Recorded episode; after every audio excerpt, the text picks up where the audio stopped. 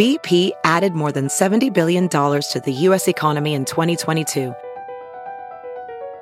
Investments like acquiring America's largest biogas producer, Archaea Energy, and starting up new infrastructure in the Gulf of Mexico. It's and, not or.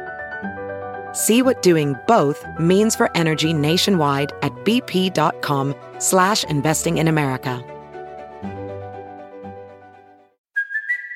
It's Kaley Cuoco for Priceline. Ready to go to your happy place for a happy price? Well, why didn't you say so? Just download the Priceline app right now and save up to 60% on hotels. So whether it's Cousin Kevin's Kazoo concert in Kansas City, go Kevin, or Becky's Bachelorette Bash in Bermuda, you never have to miss a trip ever again. So download the Priceline app today. Your savings are waiting. Go to your happy place for a happy price. Go to your happy price, Priceline. Ophthalmologist Dr. Strauss has seen firsthand how the metaverse is helping surgeons practice the procedures to treat cataracts. Cataracts are the primary cause of avoidable blindness. He works with a virtual reality training platform developed by Fundamental VR and Orbis International to help surgeons develop the muscle memory they need. The result? More confident, capable surgeons. And even more importantly, Patients who can see. explore more stories like Dr. Strauss's at meta.com slash metaverse impact.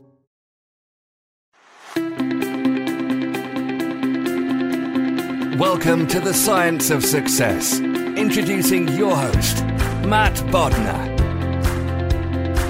Welcome to the Science of Success, the number one evidence based growth podcast on the internet, with more than 3 million downloads and listeners in over 100 countries. In this episode, we discuss how to hack your brain to finally create the results you want in life. We take a hard look at what really drives results and the reality that knowledge and skill aren't what make you successful. The subconscious drives your behavior. That's it. You don't need any more tools to achieve your goals. You just need to change your beliefs and your subconscious set points for success, happiness, and achievement. Action is the ultimate arbiter of your success. Are you taking enough of it? And how can you take even more? We discuss all of this and much more with our guest, John Assaraf. I'm going to tell you why you've been missing out on some incredibly cool stuff if you haven't signed up for our email list yet. All you have to do to sign up is to go to successpodcast.com and sign up right on the homepage. On top of tons of subscriber only content, exclusive access and live Q&As with previous guests, monthly giveaways and much more, I also created an epic free video course just for you. It's called How to Create Time for What Matters Most, even when you're really busy. Email subscribers have been raving about this guide. You can get all of that and much more by going to successpodcast.com and signing up right on the homepage, or by texting the word smarter to the number 44222 on your phone. If you like what I do on Science of Success, my email list is the number one way to engage with me and go deeper on what I discuss on the show, including free guides, actionable takeaways, exclusive content, and much, much more. Sign up for my email list today by going to successpodcast.com and signing up right on the homepage. Or if you're on the go, if you're on your phone right now, it's even easier. Just text the word smarter, that's S M A R T E R, to the number 44222. I can't wait to show you all the exciting things you'll get when you sign up and join the email list. In our previous episode, we discussed improving your mental nutrition. Decades ago, we realized that our society had started eroding our physical health with desk jobs and fast food, and we became conscious of the need for fitness and nutrition. Now, we stand at the precipice of an even bigger struggle. We're healthier and happier than ever before, and yet anxiety, suicide, and depression are on the rise. How do we improve our mental fitness and take action to challenge our irrationality, our impulsiveness, and our bad habits? Do you want to finally move past inaction, procrastination, and laziness? Do you want to feel happier about the world? Listen to our previous interview with our returning guest, Mark Manson. Now, for our interview with John. Please note, this episode contains profanity. Today, we have another exciting guest on the show, John Assaraf. John is an entrepreneur, brain researcher, and the CEO of NeuroGym. He's the author of two New York Times best-selling books, and his latest work is titled Innercise: The New Science to Unlock Your Brain's Hidden Power. Throughout his career, he's worked with some of the world's top minds and has shared his expertise with millions of people on Larry King Live, The Ellen DeGeneres Show, and dozens of other media outlets worldwide. John, welcome to the Science of Success. Hey, Matt, great to be with you, and thanks. Well, we're very excited to have you on the show today and to to dig into all of this.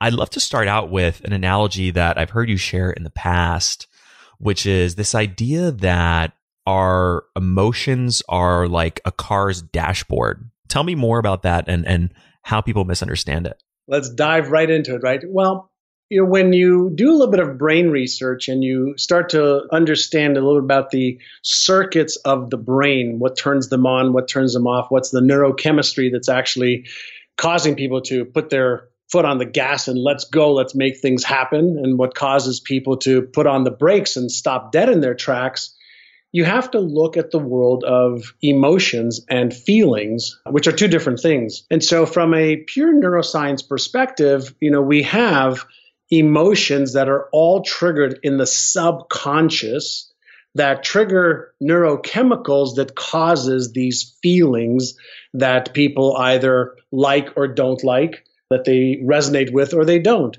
and so when somebody has an emotion so for example if somebody has a goal to achieve, you know, grow their business, make uh, an extra $25,000 a year or $25,000 a month in income.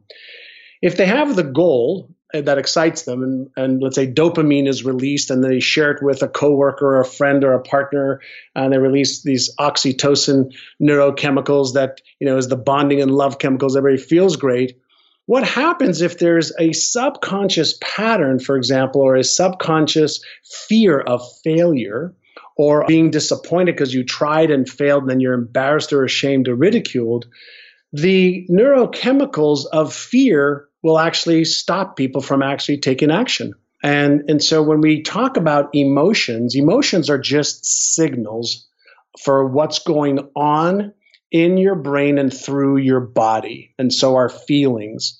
And so instead of focusing on the emotion, what we need to be focusing on is what's triggering this disempowering or destructive emotion or this debilitating emotion that's preventing me from taking action. So, procrastination is one of the greatest effects of fear.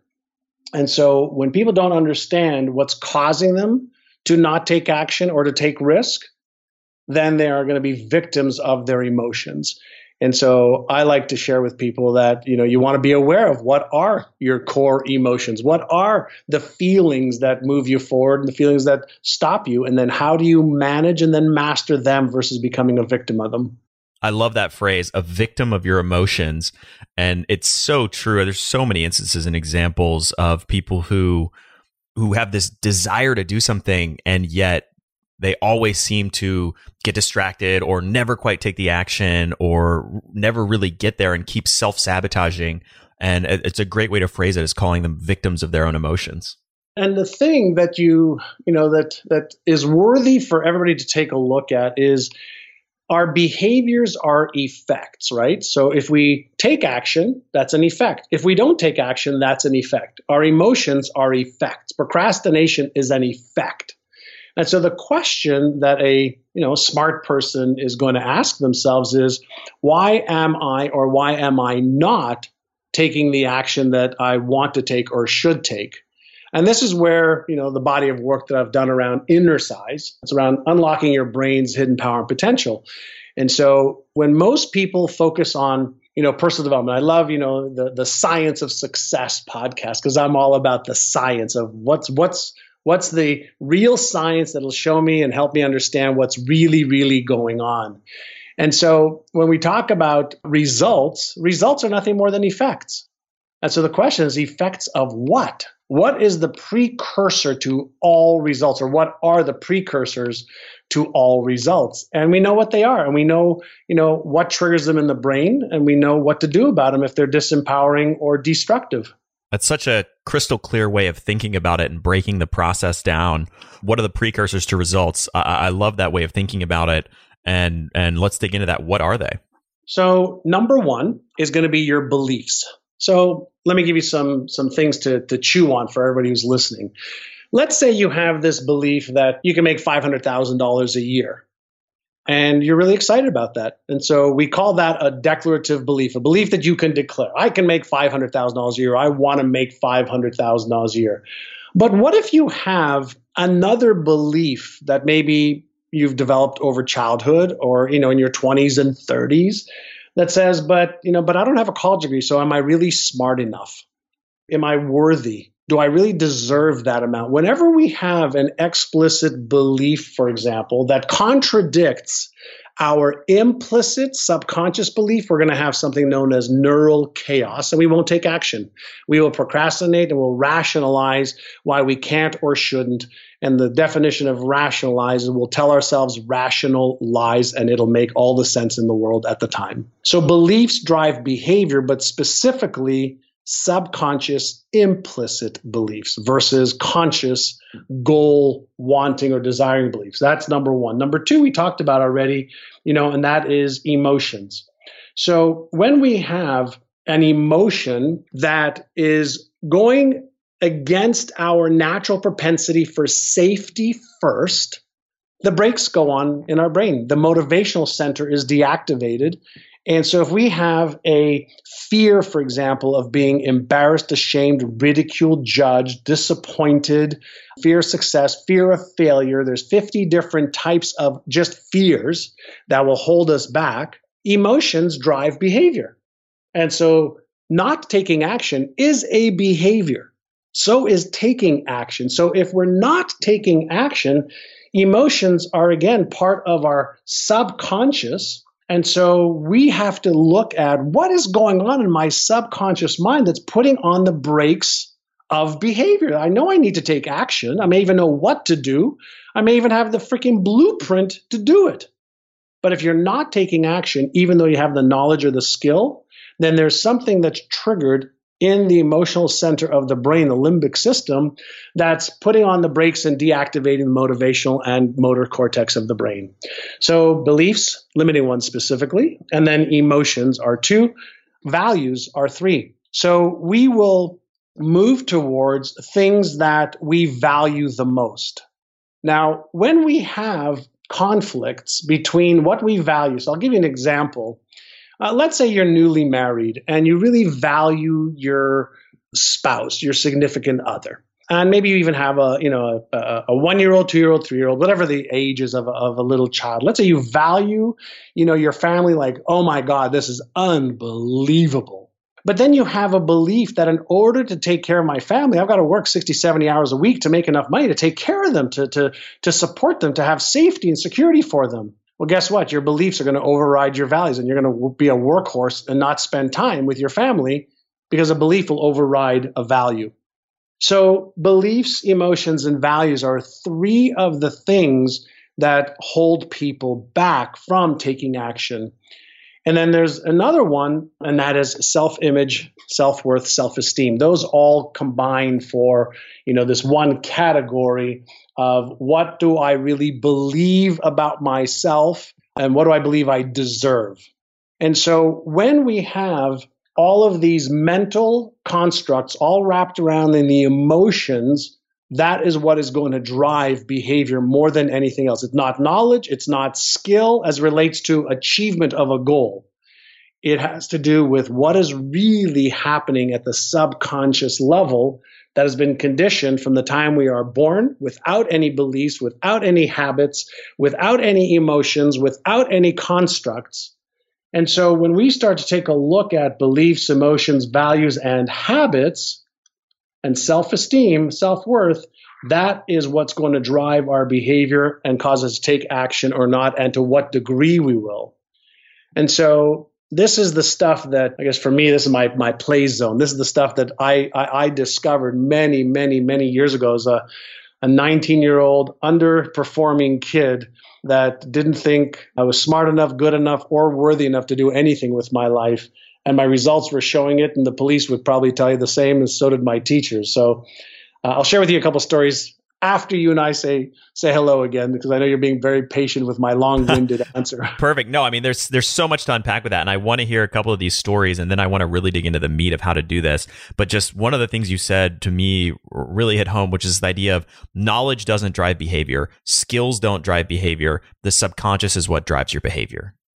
Correct. All of the latest research shows that 96 to 98% of all of your thoughts, emotions, and behaviors are part of something known as your default mode network or your automatic self. And so once we are conditioned through imprinting, coaching, and modeling years and experimental years, once our subconscious is programmed and conditioned, the second hierarchy of the brain, efficiency, goes right to work and makes anything that took conscious effort and makes it unconscious or subconscious, and there's no thought and very little energy required to fulfill it. And this is where, you know, I, I've worked for, you know, 38, 40 years now. Actually, it's about 40 years on understanding how do you get access to this subconscious where the software, the programming is, and how do you reprogram your own subconscious mind. And again, that's what I did in, in my book, Innercises. Here are some of the best methods to access the subconscious mind and then reprogram it almost like I call it deliberate conscious evolution is you're deliberately evolving yourself as opposed to waiting for time to do it. You're just accelerating through technologies and evidence-based methodologies. And and so there are ways to do that. And, and I, I did it for myself in, in health. I've done it for myself in business and in finances. And I've done it with tens of thousands, if not hundreds of thousands of students around the world, and including a company that I built from myself as the CEO of RE/MAX of Indiana to 1,500 salespeople who did $4.5 billion a year in sales at our prime before I sold it in 2007. That's amazing. And I, I, I want to dig into this. What was the phrase again? Deliberate self evolution? Deliberate conscious evolution. Deliberate conscious evolution. I love that. I want to unpack the the two key pieces of this, which is how do we access the subconscious mind and all the things that are going on there, and then how do we reprogram it? And I know those are those are related yeah. but separate pieces.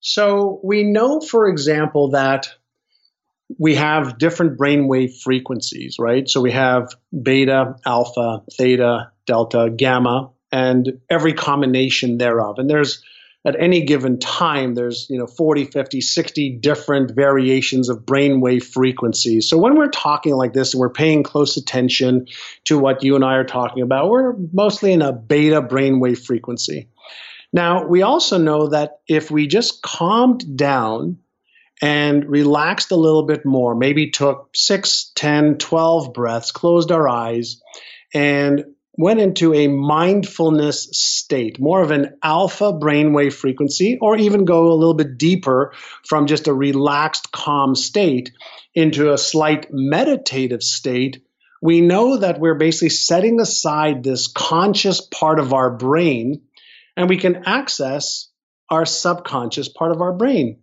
And so the first thing to know when we're playing with retraining your brain is you don't retrain your brain for the most part by reading a book. But if, for example, you are sitting quietly without falling asleep, but putting yourself in what we call as a hypnagogic state. If you move into a quiet, relaxed state, and let's say you listen to the book, you are going to bypass this conscious processor and then you're going to access the subconscious mind where your retention levels are going to be 10, 20, 30x. So when we are listening to, let's say, self talk or affirmations, or we are doing visualizations and accessing the occipital lobe in the brain, when we do mindfulness practices, when we use subliminal programming, when we get into a calm state and we look at a vision of our goals in a calm, relaxed state without focusing on, well, how am I going to achieve this? And we start to activate the emotional centers of the brain, activate the visual centers of the brain, activate the motor cortex of the brain. Now we are accessing the subconscious part of our brain, which once we program that part of our brain, it then goes to work on making whatever it is that we're conditioning it to do automatic. And and here's something that I just it would be remiss for me not to tell people this. In order to reprogram your subconscious mind, I want everybody to pay really close attention. A lot of people think that you know you, you do it one time, three times, five times, ten times, and you're really good at it.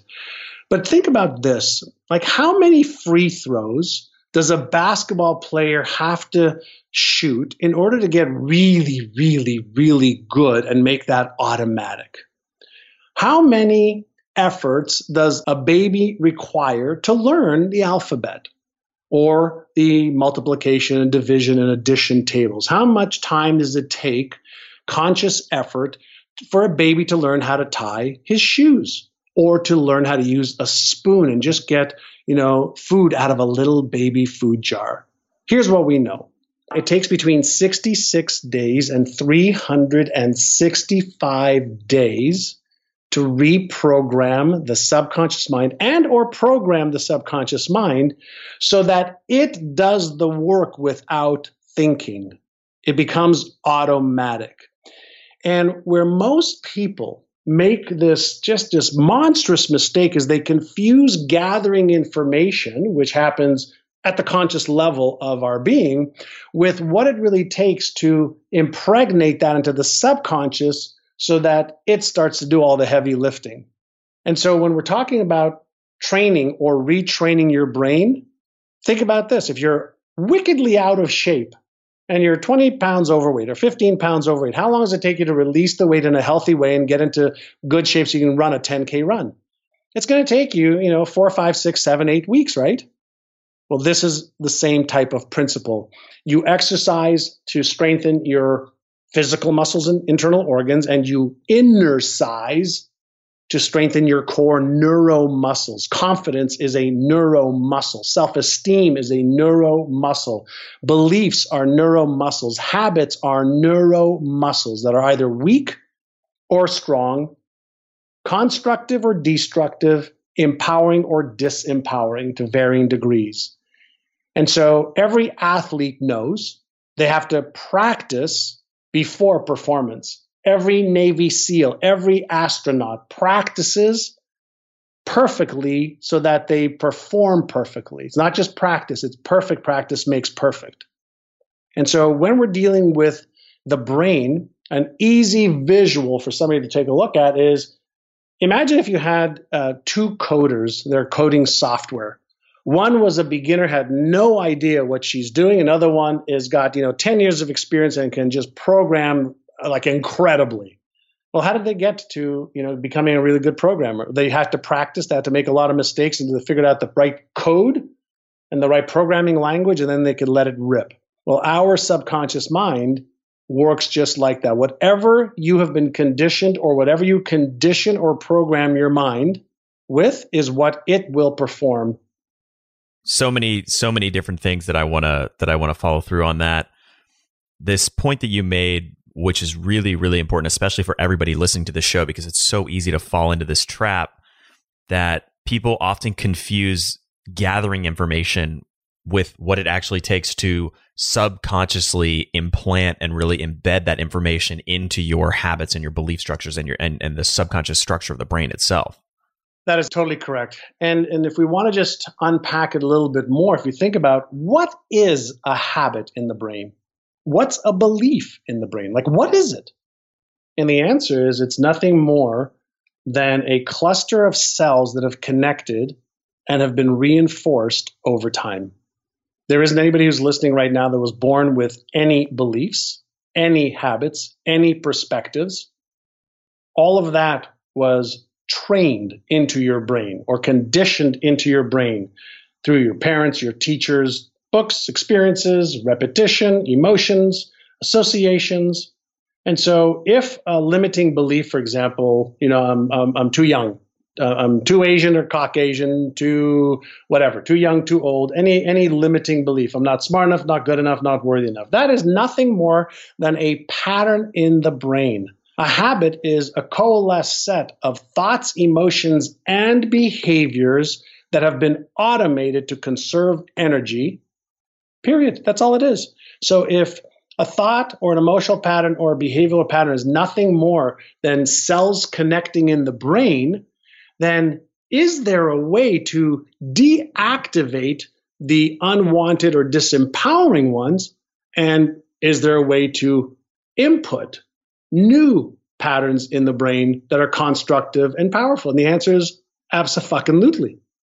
So let's dig into a little bit more around how do we actually start to reprogram and practice those new beliefs because i think that's another point that you made a minute ago that's really really important it's not a thing where there's a quick fix and you have this breakthrough insight and suddenly your subconscious has changed forever just like learning how to spell just like learning how to throw free throws it's something that takes practice over and over and over again to really reinforce and change absolutely so a visual that i like to to share with people is imagine if i gave you, anybody who's listening right now, imagine I gave you four videos and broken down into, you know, maybe five minute increments. And it was Tiger Woods breaking down his golf swing. And you got those videos today and he guided you step by step. There was a manual that went with each video with step by step instruction. There is videos, there are pictures, there is everything that you need in order to swing a golf club like Tiger Woods. Just because you watched the videos and read the manuals two or three or four or five or six times does not translate to you swinging the club like Tiger Woods. Now, let's say you want to take it one step further from being aware of how to hold your grip, you know, how to swing back, how to make sure that it comes through like a pendulum, what exercises he does for stretching and for nutrition, whatever it is, you had all of it. It would take practice, right? Hours and hours and hours, if not hundreds or thousands of hours, to take information words, visuals, whatever it is, and to start the process of creating a pattern that would actually result in some kind of behavior. So let's use a simple example of I'm going to give everybody a, another little visual. I, li- I like telling stories. Imagine right now that you're having coffee with a friend of yours, you know, or you're at a bar uh, having cocktail with a, a friend of yours, and somebody taps you on the shoulder and goes, Hey, my name is John Assaraf. I work with Steven Spielberg and Tom Hanks in Hollywood. And we just finished writing this script, and you look like somebody who, you know, this script was written for. You've got, you know, the height, the look. Let me ask you a question. If if I gave you $10 million to learn the script, and I gave you the coaching required to to get the the voice right, the acting right, and we had a year or two, you know, for you to get this script wired. And I'm going to give you ten million dollars to perform this script. And let's say you never even read the script, right? Like most Hollywood actors don't read a script before they get the script. And then they read it and they go, Yeah, I like it. So let's say you didn't read the script. Somebody's going to give you $10 million to play that role. What would you do to play that role? I imagine you'd read it, you know, 20, 30, 40, 50, 100 times. I imagine you do research on the character. I would imagine you'd get coaching, you'd be filmed, you'd look at it, you'd practice it, you'd tweak it, you'd practice it some more until you started to get comfortable with this role that's on a piece of paper. And with the right coaching and support and practicing and tweaking and drilling and practicing some more, it would go from conscious effort, right, where you have to really work at it, as your familiarity with the role became more or, or more associated with you, even though you're pretending this role, you would start to develop everything necessary to perform that role without the script in your hand and maybe even in front of a camera or an audience. And the more you practiced, the more you repeated, the more you got your emotions into it, the more you did it, the easier it would become over time. So let's say you want to take a script called a new belief. And let's say the new belief says something like, I'm so happy and grateful for the fact that I am now earning fill in the blank $100,000, $500,000, a million dollars, and I'm becoming the person I've always dreamed of. So that's a lie right now for a lot of people. But what if you took that lie, that script, and what if every day you read it on your mirror? And then as you read it on your mirror, you ran your fingers across it, and then you closed your eyes and felt it and pretended initially that it was real and true. And what if you did that two, three, four, five, six, seven, eight, ten times a day? What if you recorded and listened to it on your way to work or while you're working at home? And then what if you created some visual images that you put on your dream board or vision board or on your computer screen, showing the things that you could do, the showing the things that you could help with, the charities you get involved with, showing how you would feel, how would you dress, who would you help, and you created this entire story around that one affirmation, that one lie. And then you ask yourself a question every day what could I do today? What's one thing that I could do today to move closer to that being real? And then you acted, you did it, you actually took action. I could read, you know, one paragraph a day of a really good book that's going to upgrade my my skills, my self-esteem, my self-image. I'm going to learn how to manage my emotions better so that I release my my fears or self-doubts. I'm just going to take one action a day. What do you think will happen over 100 days, 200 days, 300 days? Do you think you're going to get closer to that thing that is on a piece of paper on your computer screen being real if you treated it as a new story that you wanted to impress into your subconscious mind so that it would then help you make that thing real. Everything always starts as a fantasy. Every building, every car, every invention, every idea, right, starts off as fantasy that then people make into facts. And that is how the process of creation works between a thought, an idea, a desire, a goal, that we choose consciously or we use one of our faculties of mind called our imagination. And then by focusing on it relentlessly, thinking about it, focusing on it, feeling it, and then behaving in ways that'll move us towards it, we take a fantasy or fiction or fantasy and then we make it into a fact. And so you can do that with beliefs, you can develop new habits that way. You can, emotions are slightly different, but emotions are just emotions. Emotions, you know, are like lights that pop up in your, on your car dash. It's just a signal. Your feelings are conscious awareness of the neurochemicals that are flowing through your body. Emotions are just signals. You have emotions for happiness, for sadness, for shame, for disgust, for love. Those are just emotions. It just tells you here's what's going on in the engine of your brain. And so the ones that you like, keep moving towards them. The ones that are disempowering you, the ones that you don't like, it just doesn't feel right, change what's going on that's causing them to be triggered. And so this is the, the you know the new era of you know personal development and and the, the new science to success as your podcast is so beautifully named this is the stuff that we're dealing with. We're dealing with understanding motivational circuits and fear circuits and self esteem circuits and all the stuff that's happening that's causing us to take action or not. Welding instructor Alex DeClaire knows firsthand how VR training platforms like ForgeFX can help meet the demand for skilled workers. Anywhere you go look, there's going to be a shortage of welders. VR training can help welding students learn the skills they need to begin and advance in their career. The beauty of virtual reality is it simulates that exact muscle memory that they need. Explore more stories like Alex's at meta.com slash metaverse impact. As you write your life story, you're far from finished. Are you looking to close the book on your job? Maybe turn a page in your career?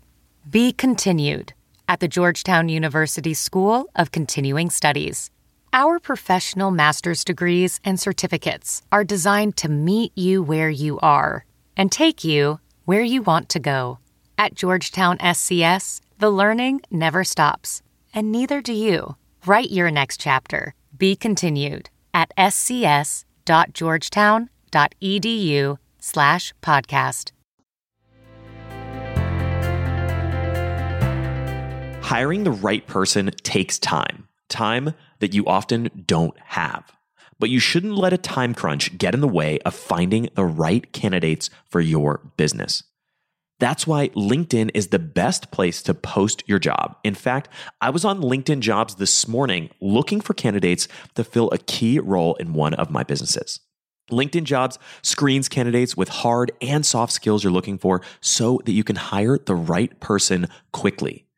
You can look for things like collaboration, creativity, and adaptability, looking beyond just work skills and resumes to connect you with the candidates who are a perfect match for your business. That's how LinkedIn makes sure that your job post gets in front of the people you actually want to hire because they have a much better ability to get a deep insight into exactly who is the right candidate for you and your business. Find the right person meant for your business today with LinkedIn Jobs. You can pay what you want, and the first $50 is on them. Just visit linkedin.com slash success. Again, that's linkedin.com slash success to get $50 off your first job post. Terms and conditions apply.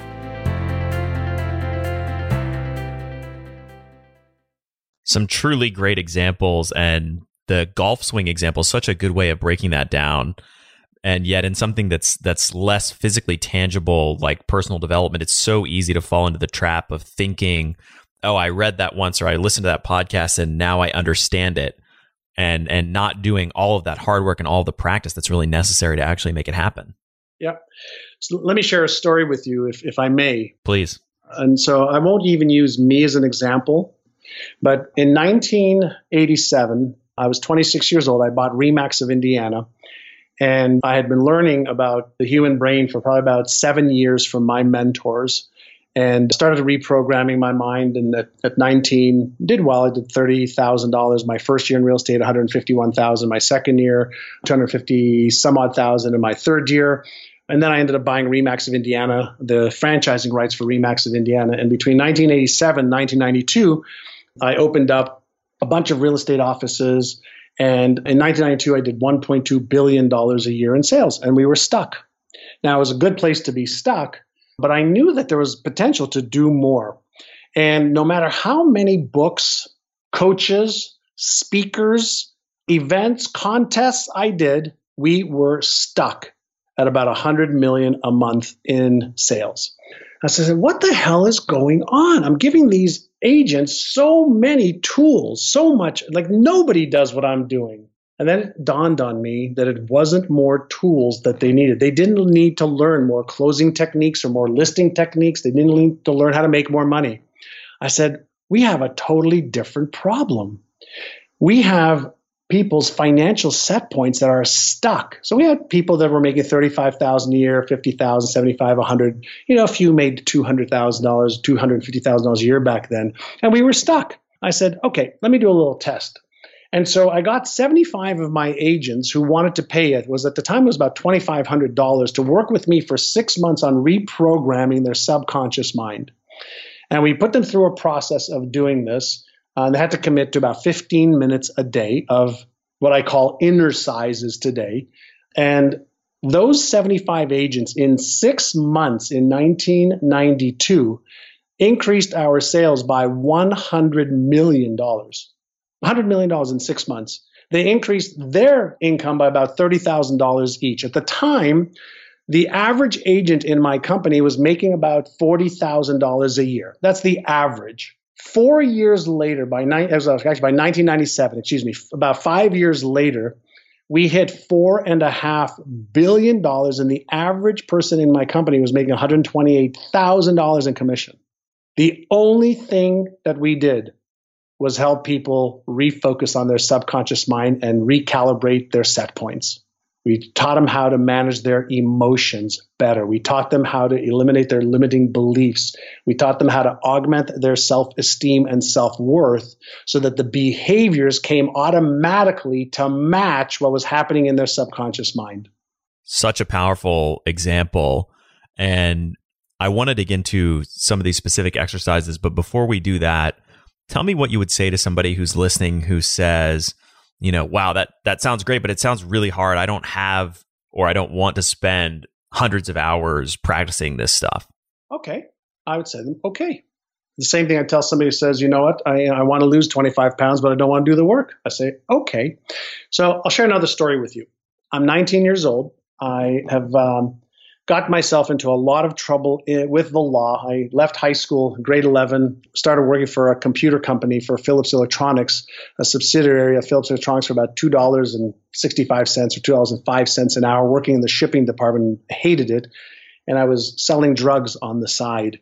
My life was going nowhere. Still living in my parents' house. You know, police were there, oh, probably every 90 days or so because I was getting to some kind of trouble or another.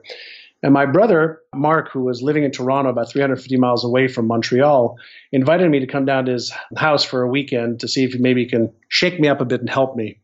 And he said he's arranged for a lunch with a man by the name of Alan Brown, who at the time was in his 40s, making millions of dollars a year in real estate and in investments, family man, philanthropist, traveler, private jet, the works. And so we had lunch with Alan Brown, and he heard my story and probably about, I don't know, 40 minutes into the story, he said, well, What are your goals? I said, Well, what, what do you mean? So, what are your goals? I said, Well, I want to make enough money to get an apartment, to get my own car, and move out of my parents' house. He goes, Okay, that's your you know short term, easy goals. What are your big goals? And I said to him, I don't have any big goals. That, that's the extent of it. He says, Come on, I want you to dream. I want you to, you know, I want you to really dream and see what is it that you want. So he gave me these goal setting documents, probably about 15 pages that said, Okay, how much income do you want to earn in the next 12 months? Three years, five years, 20 years, 25 years? What do you want your net worth to be? Where do you want to travel? What kind of home do you want to have? What kind of car do you want? What kind what do you want your health to be like? How much money do you want to give to charity? Is there anything you want to do in the world that'll make a difference? Blah, blah, blah, blah, blah. And I filled out these 15 pages, came back to him while he and my brother continued lunch, and he started reading. He says, Good job. You know, you got some really great ideas in here. He says, Where'd you get them? I said, Well, partially from my imagination and partly from that show called Lifestyles of the Rich and Famous with Robin Leach. He says, Yeah, I watched that show. It's a great show. And he said to me, He says, Listen, I can help you achieve every one of those goals. They're actually pretty easy. And I said, What do you mean it's pretty easy? I said, I want to have $3 million by the time I'm 45 years old. He says, You think that's easy? He goes, Well, it is if you know how to do it. He says, But you're 19 years old. You don't know how to do it. He says, I make that some months. I'm like, What? You're making $3 million a month? Yeah, sometimes more, sometimes less, but easily $3 million a month. And so I said to him, Well, yeah, I'd love to learn how to do that. He says, Well, I may be interested in mentoring you if you answer this question correctly. And I'm like, yeah, okay, sure. What's the question? He says, these goals that you wrote down on your piece of paper, he says, are you interested in achieving them or are you committed? And I said, what? What, what do you mean? Am I interested or am I committed? What's the difference, Mr. Brown? And he said, son, he says, if you're interested, you'll do what's convenient and easy. He says, if you're interested, you'll come up with stories and excuses and reasons why you can't or why you won't. If you're interested, you won't do what it takes. You'll you, you'll allow your stories and your circumstance to control you. He said, but if you're committed, you will do whatever it takes. You will upgrade your knowledge. You will upgrade your skills. You will upgrade who you are as a human being to one that can achieve this. And then he quoted Jim Rohn's famous quote. He says, says, if you're just, you know, interested, you're not going to amount to much, but if you are committed, you will. And he said, You're either going to pay the price of discipline in life or you're going to pay the price of regret. He says, Discipline weighs ounces, regret weighs tons. And I looked at him, I said, Wow, holy mackerel, this is deep stuff and it's good. I'm like, Mr. Brown, I am committed.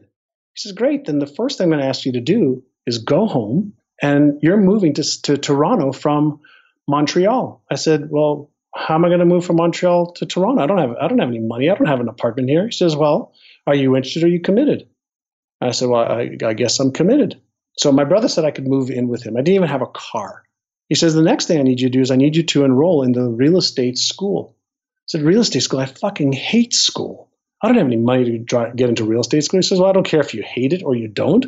And it really makes no difference to me whether you have the money or you don't. Figure it out. So I went to Montreal, told my parents I'm moving out of the house. I'm going to live with my brother. And I had a credit card that I was able to put the $500 on. And this was May 5th, 1980. And on June 20th, 1980, I graduated with a real estate license after five weeks of going to school for, you know, 40 hours a week. And the reason I remember these dates so well, Matt, the real estate license that I got and the test I passed was the first test I didn't cheat on in probably three years. So I remember those dates because it was the first time I was proud in many, many, many, many years. And then Mr. Brown took me under his wing and then he taught me how to sell real estate and how to buy real estate and how to achieve every one of my goals and then some because I said I was committed, not interested. So, in a roundabout way, when somebody says, I don't want to invest 100 hours, I great. Competition's pretty fierce up at in the bottom. It's not up at the top. Yeah, that's a pretty powerful story and a great way to to weigh in on that question. And something that I, I want to reiterate a, a version of that story when people ask me for advice sometimes. So I want to I want to come back and and talk about a couple of the specific exercises because I think there's some that are really great, really really actionable, simple Tell me about one or two that you think are are are great kind of starters or things that people can begin with right away. So the, the first, there are two exercises that I, I teach people. And when people buy the book, I've got eight brain training audios that I give them for free with a couple hundred bucks to guide them through this. So Innercise number one, that is probably one of the most powerful things you can learn that everybody knows, but they don't do. It's called take six, calm the circuits. So let's say you're feeling anxious, stressed, overwhelmed, fearful, uncertain. Let's say you're just it's just just not working and you're feeling just a little bit off. Take 6 calm the circuits is all about recalibrating your brain so you have hemispherical coherence, right? Just getting both hemispheres to work. But most importantly, it's to deactivate the stress center in the brain. So when we are in a state of self doubt or fear or anxiety or any type of stress, if you just stop for 90 seconds, and really it only takes 60 to 90 seconds, and you took six deep breaths in through your nose in a calm, rhythmic fashion, and then as you breathe out through your mouth, I want you to pucker your lips and breathe out like you're blowing out gently through a straw. So let's say it takes you four or five seconds to breathe in. I want you to take five to eight seconds to breathe out. Now, why does Take Six Calm the Circuits work? Well, number one, there's something called the sympathetic nervous system. And when we are stressed, anxious, fearful, doubtful, and we just have this feeling or this emotion that's just like, it's you know, I'm a little bit, you know, angst, by taking these six deep breaths in this fashion, you actually deactivate the stress response center in the brain. You activate the vagus nerve, which is part of the parasympathetic nervous system. So when we're in a stress state, we're usually in a reactive state, automatic reactive state. And we're just repeating cycles over and over and over again how we learned how to deal with the fear or the stress in the past. We go to an automatic reactive state. By taking six deep breaths in through the nose, out through the mouth, you're blowing out through a straw, you deactivate the stress response or fear response circuit in the brain. What that does is it reactivates your genius part of the brain called the left prefrontal cortex, which is the part of your brain that can actually then think, how do I need to respond to this instead of react to it?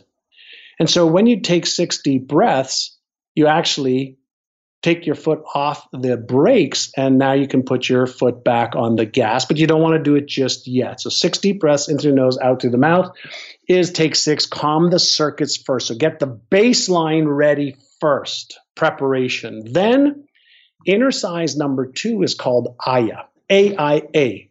And AYA is part of a mindfulness practice of awareness, right? So, awareness is what gives us choice. Choice is what gives you freedom, not knowledge or skill, right? The choice is what gives you freedom. So, in Innercise number two, you practice becoming aware. So, aware of what? So, if I was just fearful or anxious or I'm procrastinating and I just don't have this good feeling inside of me, calm the circuit first so you deactivate the stress response which is ch- which chances are has been throwing off cortisol and epinephrine into your blood and that's what is the feeling you don't like so aya is awareness of thoughts emotions feelings sensations and the behavior that you've just been engaged in in the last two three four five minutes thoughts, emotions, feelings, sensations, and behaviors. And you do this in pure awareness and calmness so that you can see and feel what caused this to be triggered. So, what are your thoughts, emotions, feelings, behaviors, and sensations? And you have to do this in a state of no judgment, no shame, no blame, or guilt. No judgment, no shame, no blame or guilt, just pure awareness. See, when you become aware of the thoughts, emotions, feelings, sensations, and behaviors, now you are empowered to change it. Now you move from it being a reactive state based on what's been happening in the subconscious mind, and now you are able to go to the I in Aya and what's your intention right now? Well, my intention is to be positive. My intention is to be calm. My intention is to be focused. My intention is to be on purpose. My intention is to take action. Great. Then we go to the last A in Aya and we go, what's one action you can take right now to make that a reality? So, what have we just done here?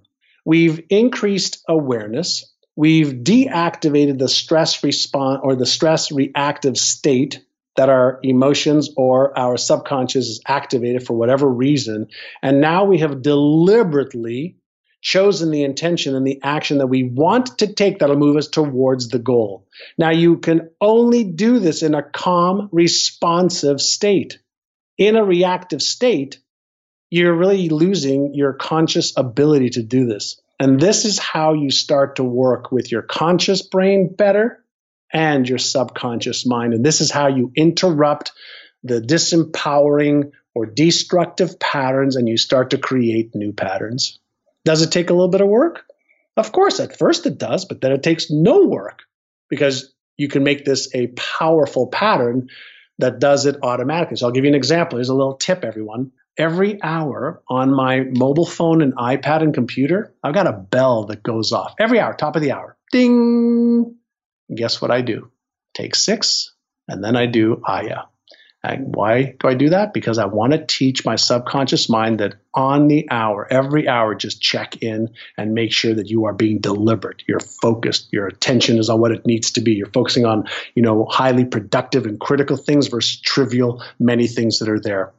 And once you do that, you know, over the course of 30, 60, 90 days, your subconscious mind will do it automatically and it'll actually tell you, hey, you're being a little negative right now. Hey, these emotions, they're percolating up right now, just release them quickly.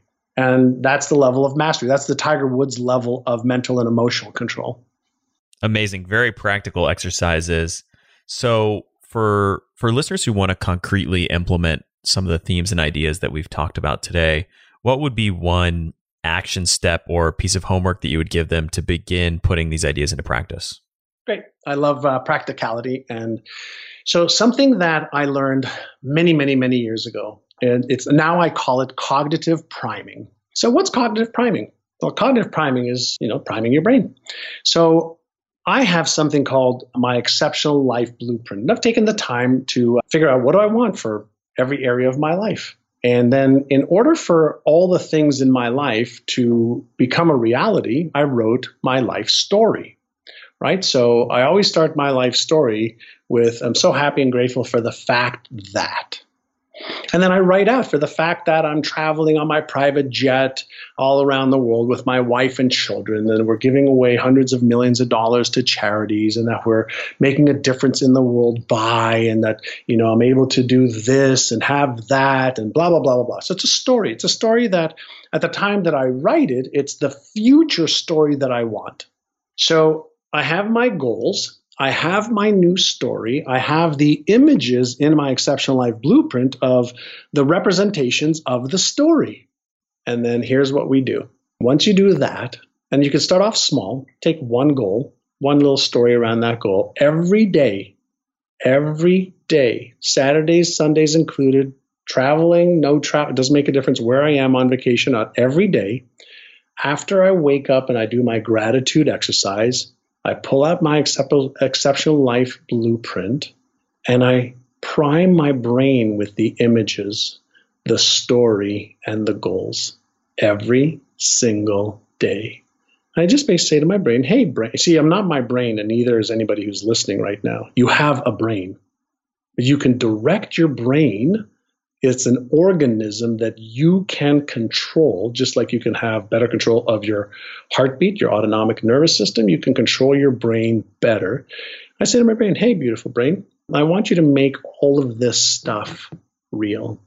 Bring forth all the thoughts, emotions, people, feelings, behaviors, knowledge, and skills so that I can make this my reality. And every day for a few minutes, I read it, I run my fingers across it, I visualize it, I emotionalize it, and then I expect it to happen. And for listeners who want to find out more about you, your work, and all the resources you've talked about today, what is the best place for them to find you online? All right. So I'm on Instagram at John Assaraf. I'm on Facebook as well on my Facebook fan page. If anybody wants to take a look at my website's so old right now, I haven't updated, but johnassaraf.com.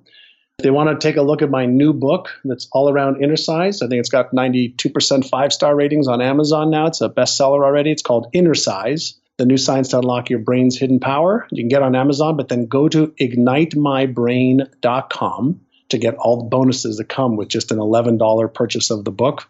If you want to buy uh, more than one book to give away, then you get more gifts. So ignitemybrain.com. Well, John, thank you so much for coming on the show, for sharing all this wisdom, all these insights, strategies, stories, etc., with the listeners.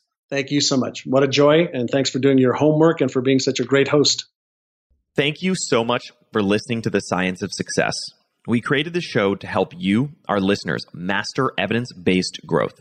I love hearing from listeners. If you want to reach out, share your story, or just say hi, shoot me an email. My email is matt at successpodcast.com. That's M A T T at successpodcast.com. I'd love to hear from you, and I read and respond to every single listener email. I'm going to give you three reasons why you should sign up for our email list today by going to successpodcast.com, signing up right on the homepage. There's some incredible stuff that's only available to those on the email list, so be sure to sign up, including an exclusive curated weekly email from us called Mindset Monday, which is short, simple, filled with articles, stories, things that we found interesting and fascinating in the world of evidence based growth in the last week. Next, you're getting an exclusive chance to shape the show, including voting on guests, submitting your own personal questions that we'll ask guests on air, and much more. Lastly, you're going to get a free guide we created based on listener demand. Our most popular guide, which is called How to Organize and Remember Everything. You can get it completely for free, along with another surprise bonus guide by signing up and joining the email list today. Again, you can do that at successpodcast.com, sign up right at the homepage, or if you're on the go, just text the word smarter, S M A R T E R, to the number 44222.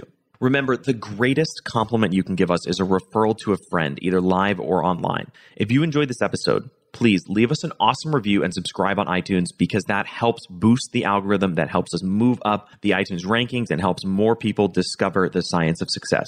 Don't forget, if you want to get all the incredible information we talk about in the show, links, transcripts, everything we discuss and much more, be sure to check out our show notes. You can get those at successpodcast.com. Just hit the show notes button right at the top. Thanks again, and we'll see you on the next episode of The Science of Success.